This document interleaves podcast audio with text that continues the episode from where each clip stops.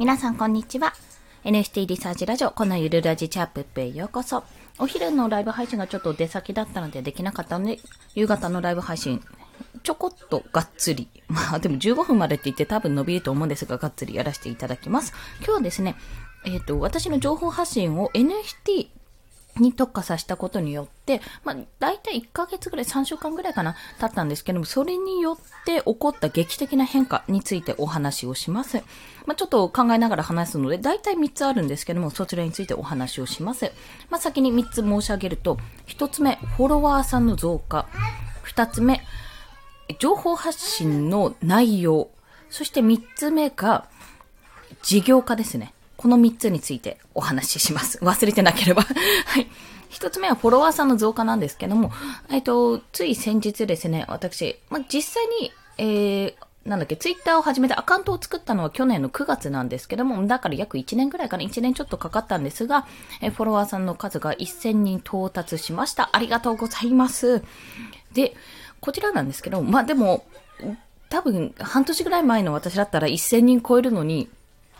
あ、なんかやっと、やったーみたいな、いや、嬉しいんですよ。やったーはもうこれで OK! みたいなぐらいまで思ってたかもしれないんですけども、現在の私だと、いや、1000人じゃダメだ、甘い甘いみたいな感じにはなっております。正直なところね。で、こんな形で、まあ、あの、無事に1000人は到達したんですが、でもまだまだこれは伸ばさないと意味がないなってことを思っているので、まあそういった意識の違いもあります。まあ、感じました。まあそれはなぜかというと、やっぱり NFT に特化したってところと、ある程度の方はおそらく私の情報発信に関して、まあもしくは私のコレクションとかに関して関心を示していただけてるっていう、まあ数の表れかなと感じて、まあここは本当に嬉しく思うのとともに、やっぱさらにもっと、自分の、自分の価値を高めるじゃないですけども、情報発信ができるようにね、価値ある情報を伝えていけたらなと思っております。で、まあそれが一つ目のフォロワーさんが増えたってところで、もう一つ目が、二つ目が、情報発信のことをね、めちゃめちゃ、あの、考えるようになったんですね。発信の、どれを発信するかってことをめちゃめちゃ選ぶようになりました。というのは、あの、これ、以前から、あの、それこそ周平さんの Voicy とかイケハヤさんとかにも、あの、よくおっしゃってたんですけども、なんかただの独り言になってないかと、この人間味を出すところと、有益な情報を発信するところのバランスが必要みたいなところをお話しされていたんですよ。特にまあツイッターとかで。で、それってどういうことかなっていうのを、ま、なんとなく見ててはわかるけども、あ、少々お待ちくださいね。なんとなくは分かっていたものの、そこに対して、なんかピンとは来てなかったんですよ。あの、こういうものだろうなっていうのは、その皆さんのね、インフルエンサーの方々の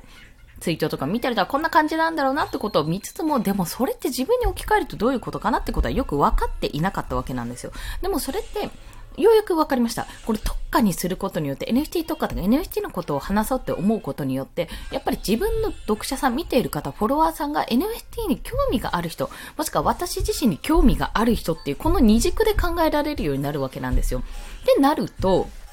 やっぱりそれ以外の部分ってあんまり話そうと思わなくなるわけなんですよね。例えば、あ、この情報は必要ないかなって、これは NFT に関する情報とはちょっと近くないかなとか、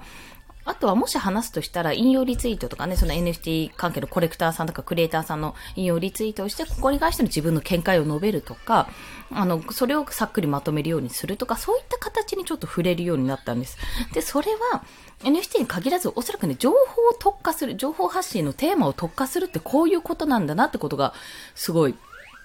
伝わったわけなんです。あ、こういうことかと。で、それってメディア作り、まあ、ブログ作りとかもそうで、やっぱりブログの NFT のメディアを作ってる方、カネリンさんとか、それこそスケさんとかの見てると、やっぱり、あ、こういう情報欲しいよね、あ、こういうニュースあったよねっていうことをね、本当にそれ以外のところ全然触れてないわけなんですよ。え、こんなこともあったの？みたいな。NFT なんですよ。全部 NFT とか、まあ、それこそブロックチェーンとか仮想通貨とか、そういった、まあ、NFT 周りのことに関することであって、それ以外のこと全然書いてないんですよ。いや、実、実は今日の夕飯は肉じゃがでしたみたいなことは書いてないわけなんですよ。でもそういうことで、メディアを作るってそういうことだし、情報発信するってそういうことなんだなっていうことをね、まあ、改めてこの特化にすることによって見えてきた。まあ、目の前でやっぱり池原さんがご自身がやっていることをこういうふうに作るんだよってことをね、こう体現されていたのも、やっぱりすごい参考になったんだろうなってことを感じました。それがまあ劇的な変化の二つ目。ようやくこの SNS とかブログとかの情報発信の意味、あ、こういうことを伝えなきゃいけないんだ。こういうことを読者は知りたい、あの、リスナーさんは知りたいと思ってるんだなってことを、の意識っていうのが出てきたってところですね。そして最後が、なんだっけ 最後、最後なんだったっけな勉強、あ、そう、事業家だ。あの、ようやく自分の商品、まあ私は Kindle とかも発信したり、それこそオリジナル T シャツも作ったりしたんですけども、ようやく商品を売らなきゃいけないっていう立場にもはじ、もうほぼ初めてみたいなところかな。今までのはやったことはあるけど、そこまで熱く広告とかしなかったんで、でもようやくこういうことかってことが伝わったんです。はい。あの、これは絶対 NFT に限らず皆さん商品を作った方がいい。まあなんなら NFT から始めるっていうのも全然ありだと思います。あの、副業なんてってことを池原さんおっしゃってますけど、うん、あの、本気出しても売れないものは売れないんで、もっとやることはあるしね、もっと考えなきゃいけないところあるんで、副業で片手までやって、もしかするとね、あの、有名な方が、有名な方っていうか、コミュニティの方とか私みたいに買ってくださる方いるかもしれないけど、二次流通が発生しないんですよ。だからね、本当に、あ、これは、なんかただ売るだけじゃダメなんだなってことをひどく痛感させられます。特に今市場が広がってない、買い手が少ない状態なんで、いいもの悪いもの、見えないものとかもう確実に淘汰されますね。ってことをすごく感じました。で、そんなような形で何かしら商品を作って売ってみるか、本気で売ってみるってことをしてみると、めちゃめちゃいろんなものが見えます。あ、これは個数が悪かったのか、単価が悪かったのか、質が悪かったのか、そもそも自分のフォロワー層に合っていなかったのか、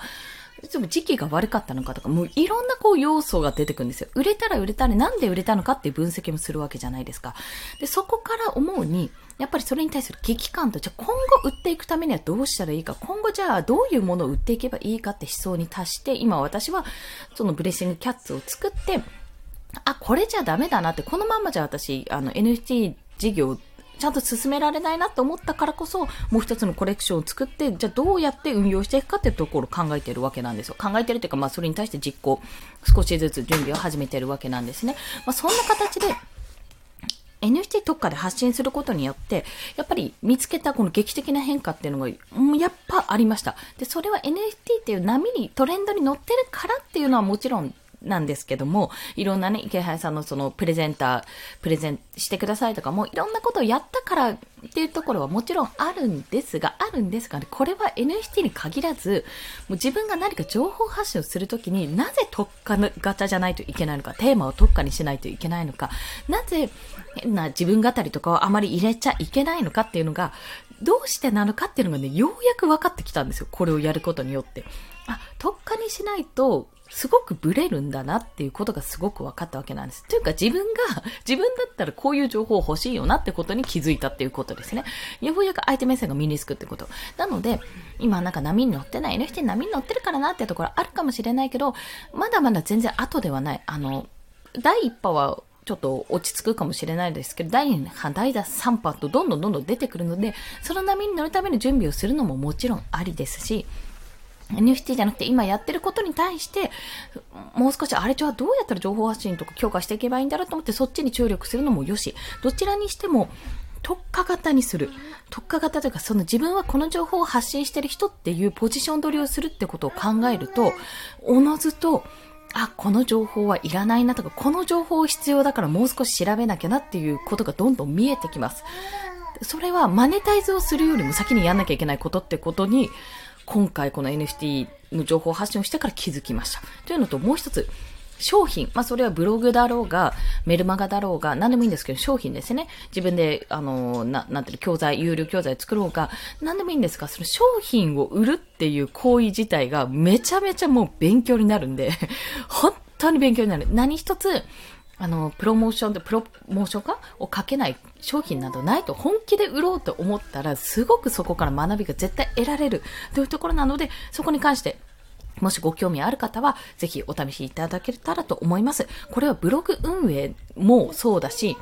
それこそ音声配信もそうだし、何かしらで自分が稼いでいこう、食っていこう、自力で食っていこうと思ってる方がいたら、それクライアントワークさん、あ、ワークしかりもですよ。それももちろんですし、何かしら自分をじゃあ、こう、なんていうのかな、自分を表現してっていうのかな、自分を発信するっていうことをどうやってやっていったらいいかっていう、まあ、本当にアイドルをどうやって見せながら売っていくかみたいな、そういう芸能事務所みたいな感覚でやるっていうのは、めちゃめちゃ勉強になる。そして本当に全然お金は稼げない、最初は。ってことに気がつきましたので、あの、そんな絶望を味わいつつも、もしよろしければ何か興味があることがあったら、ぜひその視点でやってみていただけたらなと思いまして、今日はシェアさせていただきました。とにかく特化型にするとフォロワーさんはめちゃめちゃ増えます。うん、NFT の波に乗ったらね、波に乗ったら増えます。でも私はごときです、全然。ようやく1000人突破したぐらいじゃ全然ごときなんです。もっともっと伸びる人は伸びるので、そういった方々の参考にさせていただきますただきたいと思いました。はい。それでは今日もお聴きくださりありがとうございました。また明日も頑張っていきましょう。コンでした。では、また。ありがとうございます。